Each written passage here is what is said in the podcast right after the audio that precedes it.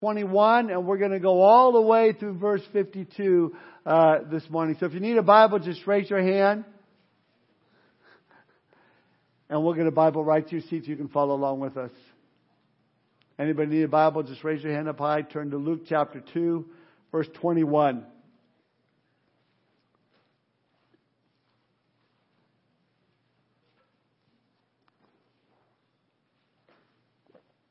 Please be praying for my daughter Laura. She's going in on Tuesday. That's right, to have my uh, little granddaughter come out into this world. And so uh, I'm excited about that. You know, I don't think guitar can get any higher as she's playing. So I'm, I'm sure she's ready for that. And uh, I just be praying. And then uh, we're going to be watching the little Hadley, our one year old, for about four days. So her one year old. So uh, be praying for us too. So. The girl doesn't stop. All right. Title my message this morning is Top Priorities for 2023. Let's pray.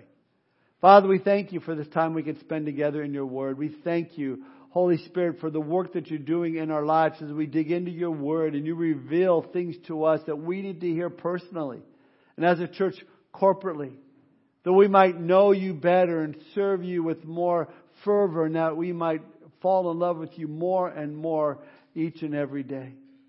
Lord, we thank you for the work of your Spirit in our lives as we dig into your word, as it has the power to change our lives.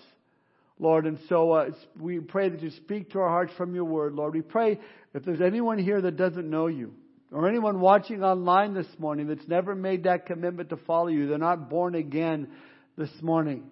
Lord, I pray that uh, you would open their hearts, uh, they would see that they would know that they have a need for a Savior. They would see their sin and turn from it today and find you to be their Lord and their Savior. So we pray for them. We pray your blessing upon our time together. We commit it to you. In Jesus' name we pray. Amen. Hey guys, there's a little bit of a ringing in my mic up here. It could be I'm just old and I'm hearing a ringing in my ear, but hey. What are your priorities for 2023?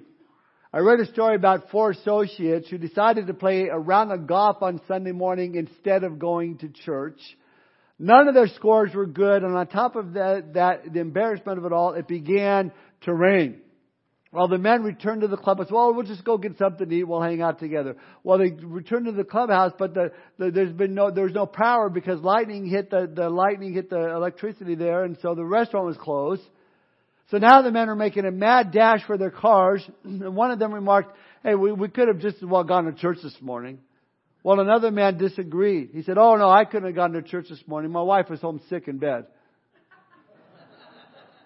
Okay, it didn't go over well first service. It didn't go. Let's try this one. One more. A group of friends went deer hunting and paired off for two days of hunting. The night, one of the, that night, one of the hunters returned alone, staggering under the weight of a 200 pound deer. Well, the other hunters asked, where's Bob? The lone man said, oh, he had a stroke of some kind. He, he's a couple of miles back up the trail. Well, the hunters were shocked and asked, why did you leave Bob there and carry the deer out instead? He said, well, it was a tough call. He said, but, but I figured no one was going to steal Bob.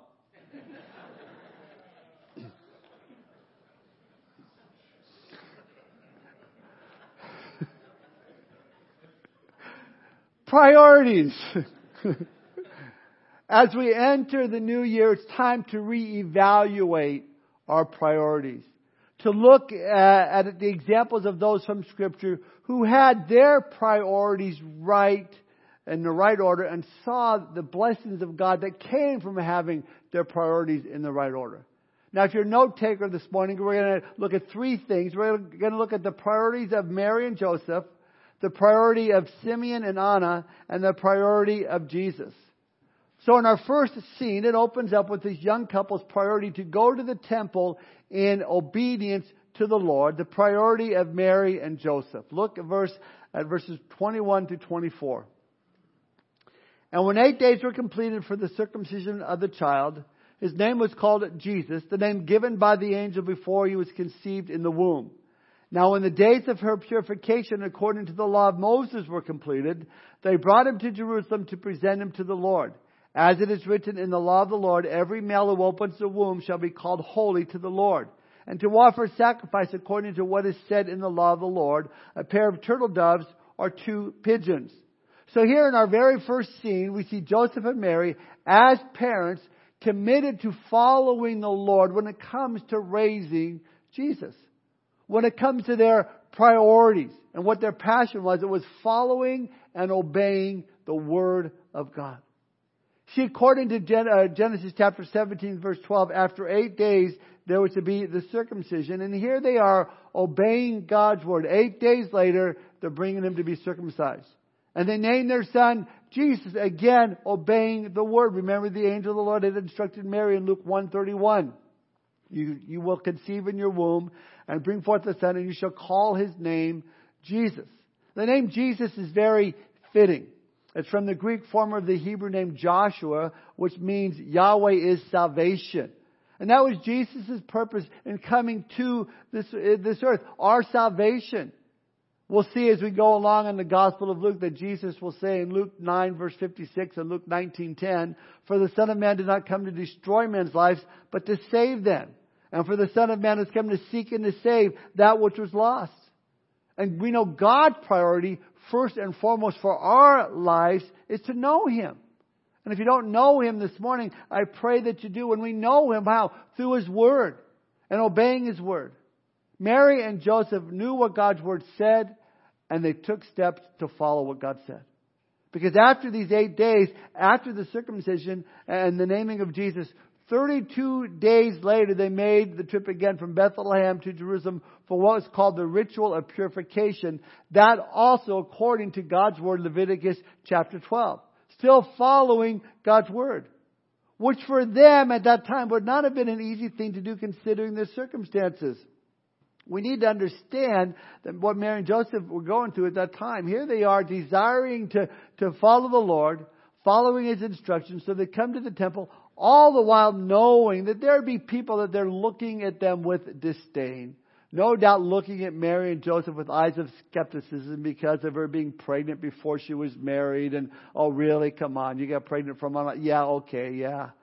But regardless of that attitude towards them, that no doubt was there, Mary and Joseph obeyed God's word and went right into the temple and did that which God called them to do. Same way, it doesn't matter what people may say about you, what people may say about me. Our top priority, the main thing in our lives is to obey God's word, period. Let them talk. We're going to do what God's called us to do no matter what. And Mary and Joseph were able to walk right into the temple, not care what people may have thought or said under their breath. They obeyed God's word. Now, it was at this time that they were to offer uh, the sacrifice of a lamb, or if they couldn't afford a lamb, they would offer two turtle doves as an act of dedicating their firstborn to the Lord. Now the fact that in verse 24 it says they offered doves tells us that Mary and Joseph were not rich, that they were poor. And I think how fitting that is because the apostle Paul would write in 2 Corinthians 8 verse 9, For you know the grace of our Lord Jesus Christ, that though he was rich, yet for your sakes he became poor, that you through his poverty might become rich. Jesus was born into this world not in a rich family. He was born into this world in a poverty situation and circumstance so that he might be able to be for us our riches and glory.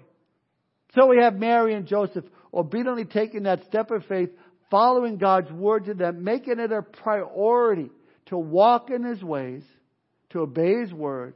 And as a result, we're going to see that they're about to be blessed beyond compare, greatly encouraged. That brings us to our second point, the priorities of, of Simeon and Anna. Look now at verse 25 all the way down to verse 38. And behold, there was a man in Jerusalem whose name was Simeon, and this man was just and devout, waiting for the consolation of Israel, and the Holy Spirit was upon him. And it had been revealed to him by the Holy Spirit that he would not see death before he had seen the Lord's Christ. So he came by the Spirit into the temple, and when the parents brought in the child Jesus to do for him according to the custom of the law, he took him up in his arms and blessed God and said, Lord, now you are letting your servant depart in peace according to your word. For my eyes have seen your salvation which you have prepared before the face of all the peoples, a light to bring revelation to the Gentiles and the glory of your people Israel. And Joseph and his mother marveled at those things which were spoken of him. Then Simeon blessed them and said to Mary his mother, Behold, this child is destined for the fall and rising of many in Israel, and for a sign which will be spoken against. Yes, a sword will pierce through your own soul also, that the thoughts of many hearts may be revealed. Verse 36. Now there was one Anna, a prophetess, the daughter of Phanuel of the tribe of Asher. She was of great age and had lived with her husband seven years from her virginity, and this woman was a widow of about 84 years, who did not depart from the temple, but served God with fastings and prayers night and day. And coming in that instant, she gave thanks to the Lord and spoke of him to all those who looked for redemption in Jerusalem. So, in these verses, we see that God had two people for Mary and Joseph to meet. Two people that God would use to bless and encourage Mary and Joseph. Now, these two stand out in Scripture. Uh, one, because of their, their great age. They're pretty up there in age, and really, they stand out for us on how to grow old gracefully. That shows us that even in their old age, importance of having God's priorities in our lives. You know, I, I believe that growing old is, is tough for almost anyone. It's been said, you know you're getting old when you try to straighten out the wrinkles in your socks and you realize you're not wearing any socks says, you know you've been getting old when everything hurts and what doesn't hurt doesn't work. Says, you know you're getting old when your knees buckle and your belt won't. You know you're getting old when people no longer view you as a hypochondriac. I thought that was funny. You know you're getting old when you bend down to tie your shoes and you wonder what else you can do while you're down there. Been there, done that. You know you're getting old when your ears are hairier than your head. Sadly, our society doesn't look favorably upon the aging process. More than any other society, we are a culture that's infatuated with the youth. We are infatuated with feeling young and looking young and staying young. And we don't like to admit that we are getting older. Because then people can start to get depressed when they get old and some even start to give up. But they shouldn't because the elderly have so much to offer. And we see it here with Simeon and Anna. These two elderly saints are a great example to us of what it means to grow old gracefully. Now, when we talk about old here, we're talking really old, okay? Let's look at each of them for a moment. First, Simeon. Want to look at who he was and what he said and what was his top priority in his life. Tradition tells us that Simeon was 113 years old. That's old. I read the oldest woman living today is, is 118 years old, and the oldest man is, I think, is 113. We're told in verse 25 that Simeon was a just and devout man. That, that speaks really, uh, just speaks of his relationship to other men. It means he was dependable. Devout speaks of his relationship to God. It means he was devoted to the Lord, devoted to God. I mean, what a great combination in a man who was dependable with people and he was devoted to God. Second thing to note about Simeon was he was waiting for the Messiah. Verse 25 says he was waiting for the consolation of Israel. The word consolation means to, to console is to alleviate grief or to take away a sense of loss or trouble. He was waiting for the Messiah to come to alleviate grief. In fact, many in Israel at the time were, were, were thought of the consolation, waiting for the consolation of Israel, for the Messiah to come, but they wanted him to, to, to bring the political and national freedom. But the consolation that Jesus would bring was better than any political freedom that they could have hoped for. He gave them spiritual freedom. He gave them forgiveness of sin, hope for eternity. Third thing we see is that he was filled with the Spirit, and the fourth thing is he hung out at the temple. So, if you put it all together, you have a, a just man, a man people liked because he could be counted on. When he said he would be there for them, he was. He was devoted to the Lord. He's a man of God. He was a man of prayer. He was filled with the Holy Spirit. A man who's waiting for the coming of the Lord, who wasn't hung up with a lot of peripheral things, and who's a man who hung out at the temple. Man, what a way to go. What a, what a way to be. I mean, here he was a man whose top priority was God and the fulfillment of God's word to him, predicting that the Messiah would come. Look at verse 26. It says, And it has been revealed to him by the Holy Spirit that he would not see death before he had seen the Lord's Christ. So my guess is he's been waiting a long, long time wondering, Lord, how much longer do I have to live for? And I can just picture him there in that temple in Jerusalem walking day by day, looking at people as they're bringing the couples, the couples are coming in and they're bringing their babies in and going, Lord, is this the one? Lord, is that the one? Is this the one? And so you thought, Lord, is this, Lord, is this the please, Lord, is this the one finally? Maybe this one. So here he is in the temple doing his daily prayers, old guy, and then walks Mary and Joseph with baby Jesus. And I picture him, if you've ever seen Indiana Jones and the Last Crusade, that old knight, you know, as Indiana Jones walks in, the knight can barely stand because he's old and says, I knew you would come. And that's what I picture Simeon like, you know. And then walks Mary and Joseph and Jesus. Now imagine what it must have been like to be Joseph and Mary, to walk into that temple once again, and that atmosphere clouded with suspect and judging going on, to have this elderly man walk up to Mary and Joseph and say, Hey, can I hold your baby for a moment? I don't know if you've ever had a stranger walk up and ask to hold your baby. It's a little unnerving. No, I don't, I don't think so. Not knowing what's about to happen, they say, Sure. Verse 28 He took him up in his arms and blessed God. And I'm certain at this point, the tears of joy are just running down Simeon's face. He cries out, look at verse 29. Lord, now you are letting your servant depart in peace according to your word. For my eyes have seen your salvation, which you have prepared before the face of all peoples, a light to bring revelation to the Gentiles and the glory of your people, Israel.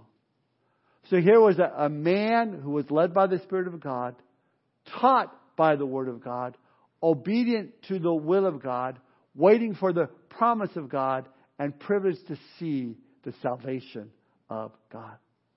And it's just, oh, so overwhelming. He just, just brings out in praise to the Lord. It's coming to pass. Here is the promise. This is who I'm holding in my hand is salvation. He's a salvation for Israel. Simeon's song here is really is a song of salvation. He says in verse 29, Lord, now you're letting your servant depart in peace. And I love the word that Simeon used for, for depart. The word means in a literal context to untie a ship and to sail away, or to take down a tent, or to release a prisoner. Boy, isn't that a great description of what happens when a person gets saved? He, he's released as a prisoner from that prison of sin and guilt and shame, set free through the blood of Jesus Christ. But not only set free, but untied like a ship that's ready to sail. You know, before we came to Christ, we were like that boat tied up at that dock, unable to please God, unable to really enjoy life as God intended us to, to, to live.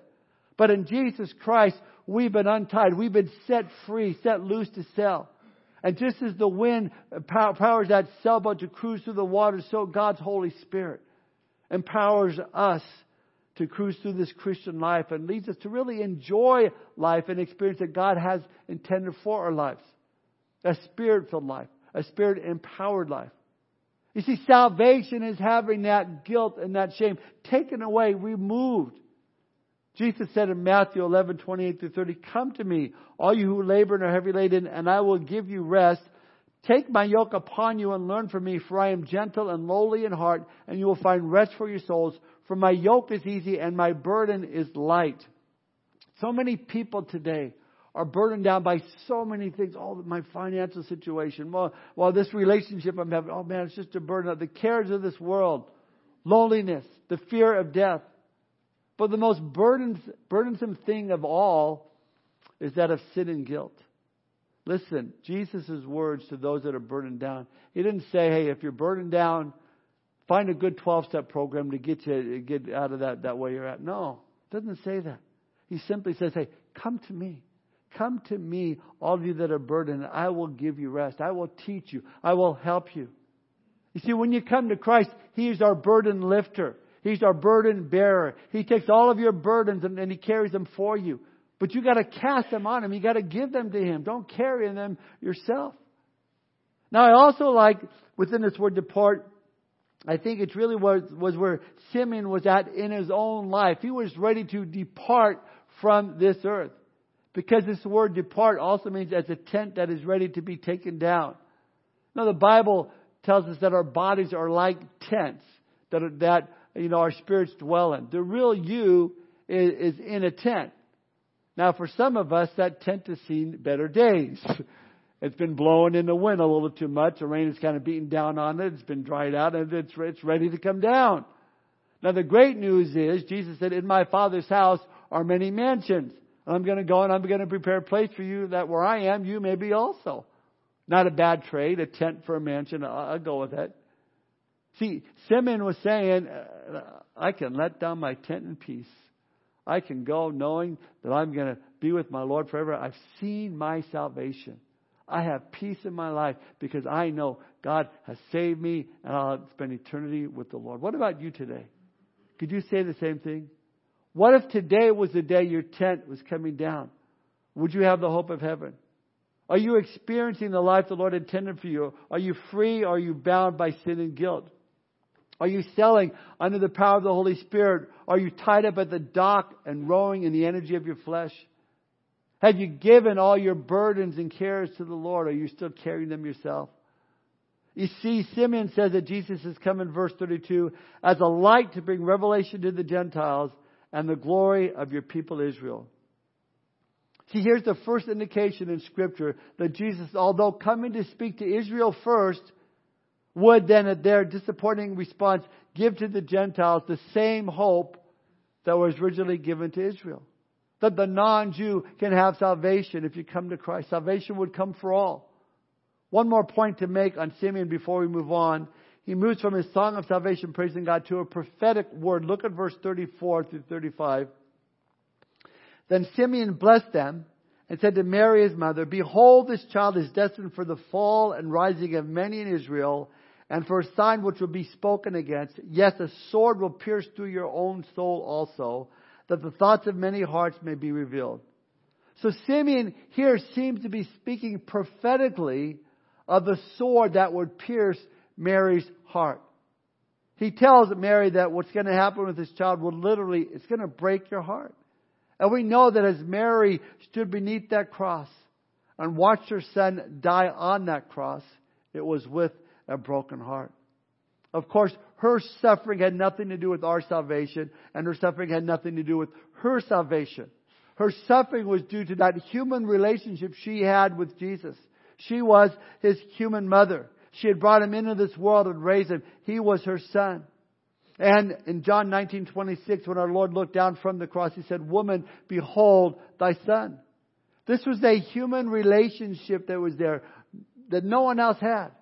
She was suffering as his mother. And at that time, this prophecy of Simeon was fulfilled. The sword pierced through her soul.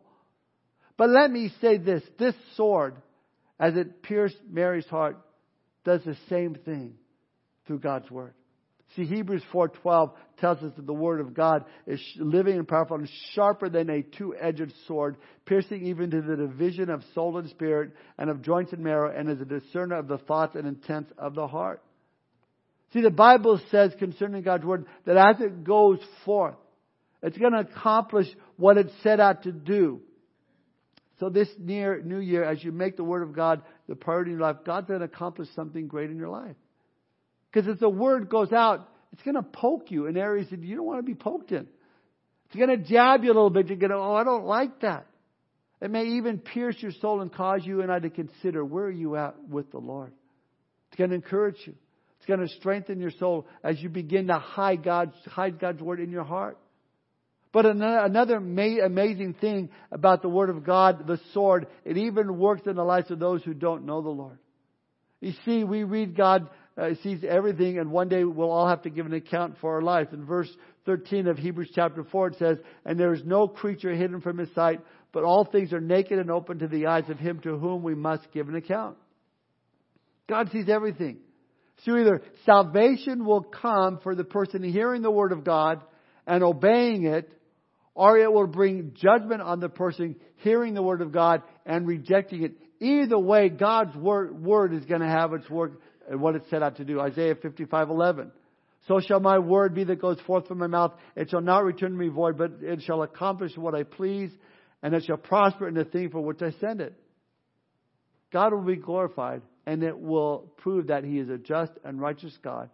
And on Judgment Day, when His word goes forth again, If you rejected Jesus Christ, God will say, Depart from me.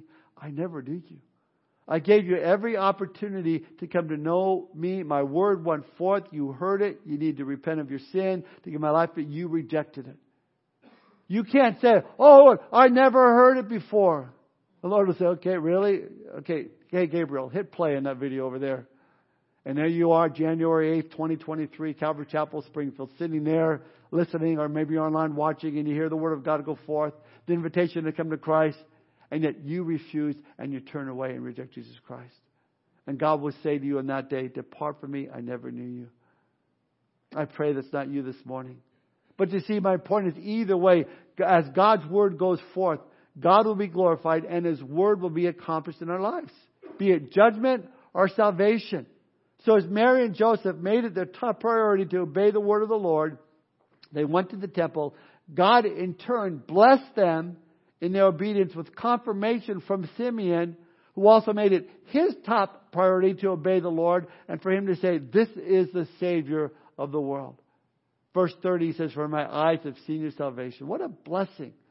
What an encouragement that must have been for this young couple. But not only was Simeon an encouragement to them, but also we read about Anna and the priority of her life. Look now at verse 36 to 38 again. Now there was one Anna prophetess, the daughter of Phanuel of the tribe of Asher. She was of great age and had lived with her husband seven years from her virginity. And this woman was a widow of about 84 years who did not depart from the temple, but served God with fastings and prayers night and day. And coming in that instant, she gave thanks to the Lord and spoke of him to all those who looked for redemption in Jerusalem. Now, if she was a widow for 84 years, she was married for only seven years. That makes 91. And if she got married, let's say when she was 14 years old, as would be the custom, they married John back there, that would make her some 105. So we're talking old here. 113 for Simeon, 105 for Anna. Again, that should be encouraging for all of us. That means for everyone here this morning, we've got a long way to go before we're considered being old. But think about this. Anna was probably only around 20 or 21 years old when her husband died. Now, having gone through a tragedy like that, she could have very easily become bitter, resentful towards God, but instead she became better. She became blessed. Rather than becoming old and fatigued and frustrated, she was devoted to the Lord. And she ended up uh, being blessed with this opportunity to, to see the Messiah and blessing Mary and Joseph as well. So what made this woman so special? Well, Luke gives us a few hints here. Two things in particular that, that Anna made as a priority for her life. First, after her husband died, we read in verse 37 that she gave herself to fasting and prayer night and day in the temple. She didn't give into the temptation of, of getting caught up in self-pity or turning to the world to find satisfaction, to fill that emptiness or trying this relationship or that relationship. She wasn't clubbing it in the, you know, Jerusalem nightclubs. She didn't sign up for, you know, eharmony.com or christianmingles.com. She wasn't a member of the Jerusalem Singles Club. Instead, she gave herself wholeheartedly to the Lord. You see, with her husband gone, there was now a void in her life. But instead of living in despair and loneliness, she turned to the Lord to fill that void instead of man. She just sought the Lord and served the Lord. You know, I know there are those wives whose husbands are not there for them. Many women, even in the church, live life like single women as though, they've never been married. Maybe your husband's at work all the time, or maybe he's left you, maybe he's passed away. But let this be an encouragement to you that even though your husband isn't there for you, God will always, always be there for you. Isaiah 54 5 says, For your Maker is your husband, the Lord of hosts is his name, and your Redeemer is the Holy One of Israel. He is called the God of the whole earth. It seems like Anna was, was uh, content to live in that reality. She gave herself wholeheartedly to the Lord. Listen, there are great advantages in serving the Lord for single people.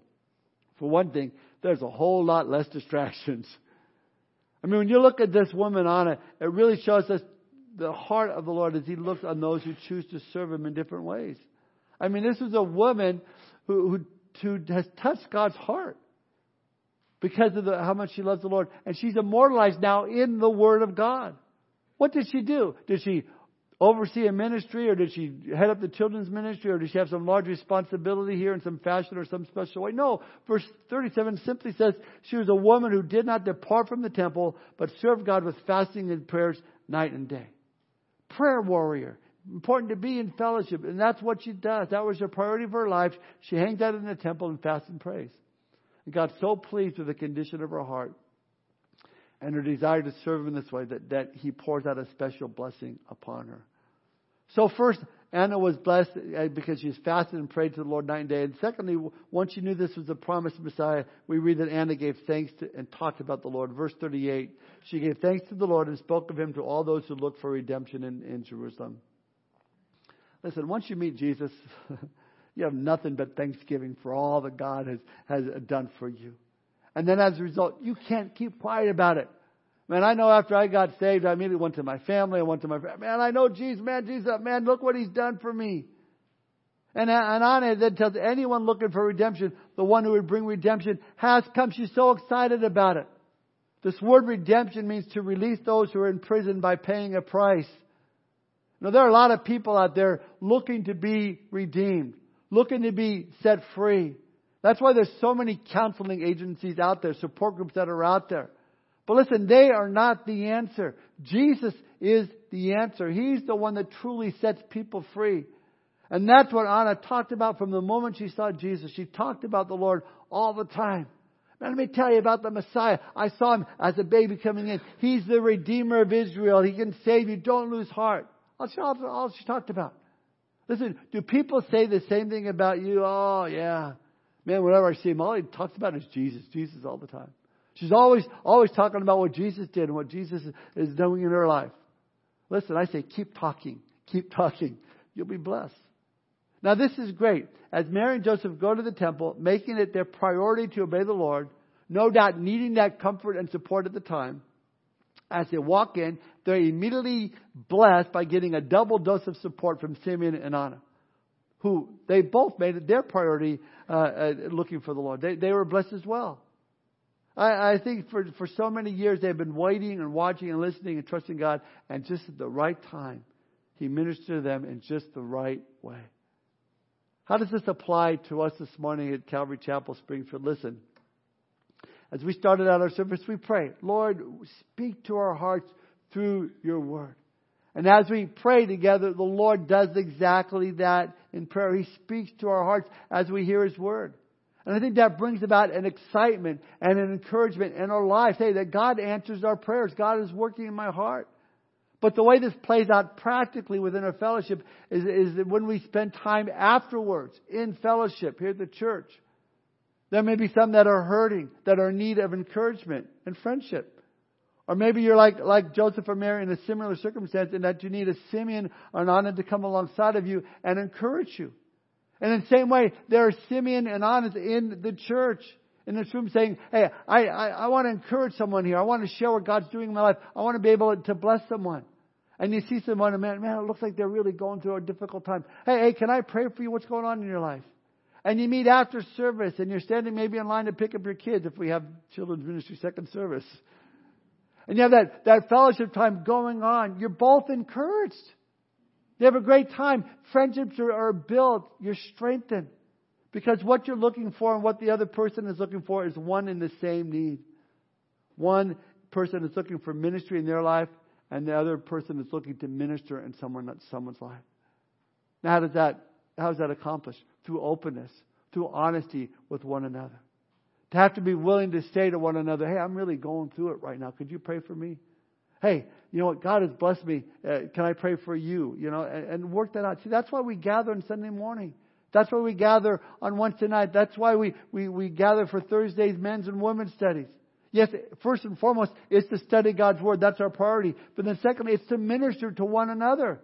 That's how God has designed the church to function in the body of Christ, how He's drawn us together from all walks of life, from all over the country, from all over the Ozarks, from Jack Hibbs Church in California mostly, but but uh, we had a lot of those guys that come out. But from, from California, a lot of Californians. Everybody comes together here so we can minister in the body of Christ. That's God's design. Notice again in verse 37, we read that Anna did not depart from the temple, but she's there night and day. Some of you probably going, man, that's why I'm at church night and day. That's, that's a great thing. Remember when I first got saved, I wanted to be at church all the time. I wanted to be involved in Bible study. It didn't matter when it is. I think what a, a blessed fellowship we are in the turnouts we've been having our, our Wednesday nights as, as the church grows because you've made it a priority uh, in your life to be in fellowship and in prayer, to be in God's Word. Because there's a joy that comes from hanging out together in the temple, so to speak, the church. You love hanging out with other believers. And it's a praiseworthy position to be in. And how does God choose to bless you for that? We'll take a look at Anna and Simeon again. They both love to hang out at the temple, and Anna and Simeon both see the Lord. They both experience seeing the Lord because they place themselves in that position. Now, if someone chooses to stay away from the body of Christ, if they choose to keep themselves away from where that spiritual move of God takes place, how often are they really going to experience that kind of touch from the Lord? Not that, that now that doesn't mean that, that God doesn't speak to your heart when, when you're not here. But what I'm saying is that whenever you are feeling dry or lonely, this is the place where you need to be to be in fellowship, to be in a place where God can do that special work in your life, not through, not through not only teaching of God's Word, but that fellowship together. To get to know other believers, to know where they're at, to have that honesty and trust. So when you go through a time of difficulty, they can be there for you and encourage you. So make it a priority for 2023 to be men and women of the Word. Secondly, to be men and women of fellowship and encouragement one another with praying for one another, looking for the Lord's return. Finally, let's look at our last scene, verse 39 to 52, and that's point number three, the priority of Jesus. Starting in verse 39, we read, So when they had performed all these things according to the law of the Lord, they returned to Galilee, to their own city Nazareth. And the child grew and became strong in spirit, filled with wisdom, and the grace of God was upon him. His parents went to Jerusalem every year at the feast of the Passover, and when he was 12 years old, they went up to Jerusalem according to the custom of the feast. When they finished the days as they returned, the boy Jesus lingered behind in Jerusalem, and Joseph and his mother did not know it. But supposing him to have been in the company, they went a day's journey and sought him among their relatives and acquaintances. So when they did not find him, they returned to Jerusalem seeking him. Now so it was that after three days they found him in the temple, while sitting in the midst of the teachers, both listening to them and asking them questions. And all who heard him were astonished at his understanding and answers. So when they saw him, they were amazed, and his mother said to him, Son, why have you done this to us? Look, your father and I have sought you anxiously. And he said to them, Why did you seek me? Did you not know that I must be about my father's business? But they did not understand the statement which he spoke to them. Then he went down with them and came to Nazareth and was subject to them. But his mother kept all these things in her heart. And Jesus increased in wisdom and stature and in favor with God and men. Now, in this final area of area of scripture in chapter two, we, we it's an interesting area because it's really our only true insight into a little bit uh, of what Jesus' true childhood was like. And, I'm grateful because the Bible doesn't give us too much information of Jesus growing up because you see, the Bible records only the things that are important for us to know so that we might gain an understanding and have our lives change. And I don't think some of these, these traditional stories about Jesus' his childhood that have been passed through the years uh, really prove to be anything in the way of giving us a greater insight into the Lord's early days or in changing our lives in any way. In fact, I have a really hard time believing some of them. They say, well, when Jesus was 15 years old, he was practicing some of his miraculous powers, and one day he saw a bird fall from the nest and die, so he picked it up and healed it and it flew away. Another version of that story goes that, that Jesus uh, reached down and, and the clay and formed a new bird, and it received and it received life, life, and it flew away. I think all those stories need to fly away. You see, whenever Jesus did miracles, the reason he did them, the Gospel of John tells us, was to bring attention to God, to point to the Father. They had a specific purpose to save lives. And since we read in Luke's Gospel that Jesus came to save those, who are lost, if there was a miracle like that, surely Luke would have uh, recorded it for us. And there would have been a purpose behind it. So I kind of stay away from those stories. But it's interesting It is interesting. And we're just going to have to wait till we see Jesus face to face to find out what it was like growing up as a carpenter's son. Asking him whether or not at the time he knew who he was or how all that took place. If when he was working with Joseph in the carpenter shop, Joseph was, was, you know, was showing him how to make something. Okay, you need to measure twice, cut once. I wonder if he said, you know, Dad, uh, you know, I, I made you, so I don't really need to tell me how to cut a board. I don't even, I don't think he had to measure once. Joseph probably looked at him. How does he do that? Doesn't even measure. He gets the exact cut every time. We don't know. With that said, I do think that this must have been a real difficult time for Mary and Joseph. I mean, they lost Jesus. It took them three days to find him. Now, now, some people think that when they read the story, they say, well, well what's up with Mary and Joseph? How could they lose their, their kid and go a whole day's journey without realizing he was even gone? I do kind of understand it. I mean, I shared this last week. A family of six growing up, and my mom lost, you know, my little brother at six years old, left him at the 7-Eleven store for two miles away. Didn't realize it until we got home. But but here's the deal: in that culture, at that time, when they would travel for these feasts, they would travel in huge caravans. And because they traveled in huge caravans, the kids would often do what kids do today. They would run around with the other kids that they were traveling with. So if there were relatives that they traveled with to and from the feast, the kids might go down with Uncle Fred and Aunt Martha and, and, and hang out with them for a while and come back and forth and, and be around and, and, and to the point where they're going, hey, have you seen Jesus? The last time I saw him, he was in the temple. Well, I thought he was with you. Oh, well, I thought he was with you. Great, we've lost God. I mean, it, it's, it's been 12 years and now we lost him. I saw recently a, a sketch, comedy sketch from Michael Jr. He said, can you imagine Joseph at this time? God, you know that son of yours you gave me to help raise? uh, do you have any more? they, didn't say that, but, but, but I think it must have been really tough for them, not knowing where their responsibility as a parent stopped and Jesus' messiahship took over. But where did they find Jesus? It says in verse 46 they found him in the temple, sitting in the midst of the teachers, both listening to them and asking them questions. And all who heard him were astonished at his understanding and answers. I mean, I bet they were. Could you imagine? How does this kid know so much? Now, as we close, I want us to focus in on what Jesus' top priority was in his life. Verse 48, it says, His mother said to him, Son, why have you done this to us? Look, your father and I have sought you anxiously. Then Jesus has to correct his parents. He says in verse 49, he said to them, Why did you seek me? Did you not know that I must be about my Father's business? Understand, that statement was said with great respect, yet with very much insight. Jesus' priority was clear when he said, I must be about my Father's business. Mom, with all due respect, Joseph is not my father. God is my father and I got to do what He's called me to do. I have a mission. I have a work here to do. And I'm in my Father's house doing my Father's work. I think this verse really gives to us a true indication of Jesus' heart, even at an early age.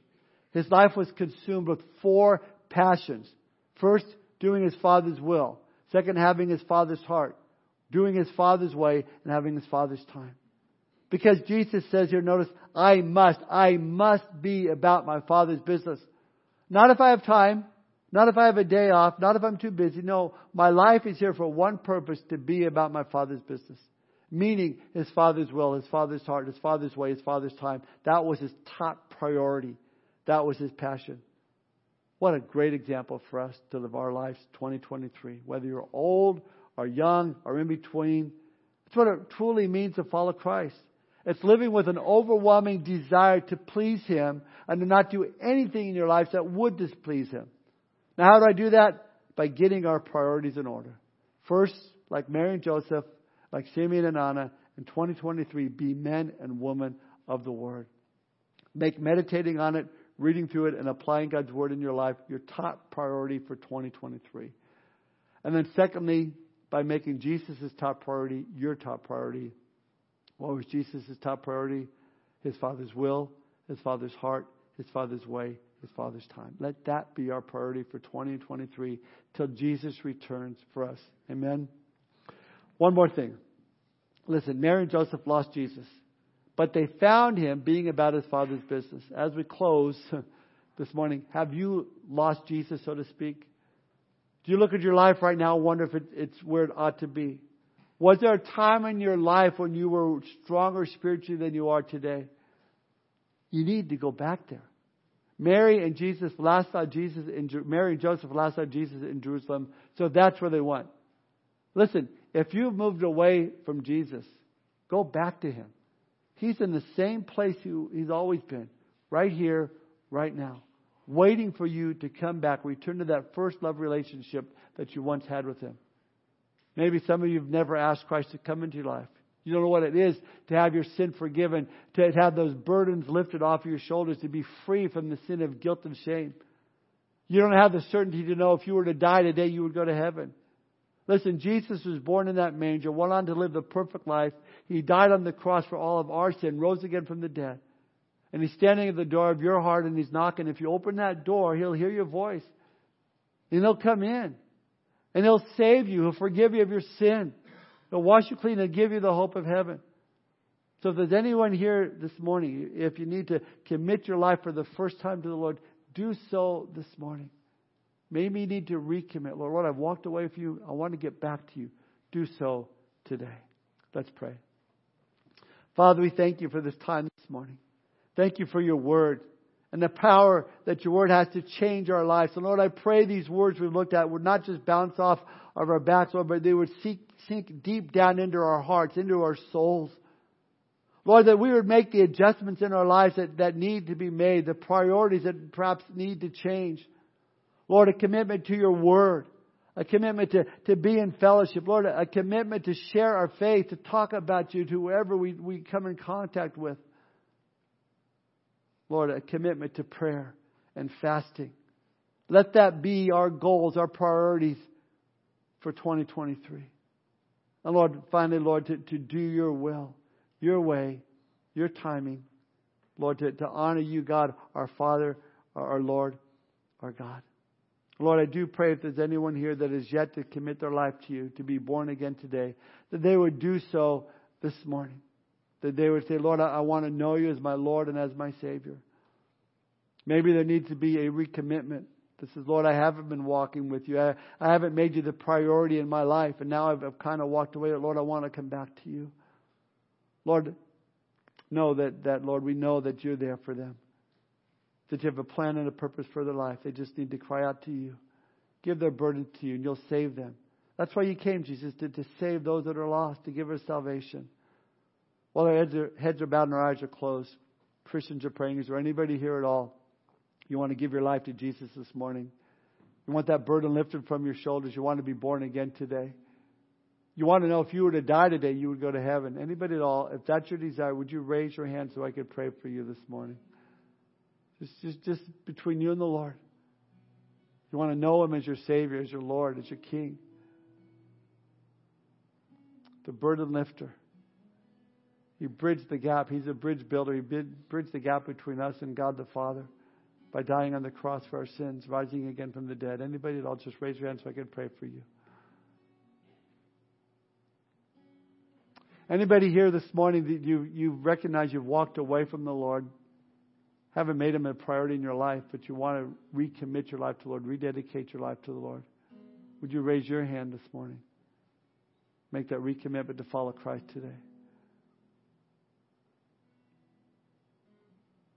Lord, thank you for your word. Thank you for a time together that we spend in your word. Now, by your Holy Spirit, we ask that you'd help us to accomplish that what we, we, we've heard, that, that what we learned, to your praise and your honor and your glory. In Jesus' name we pray. Amen.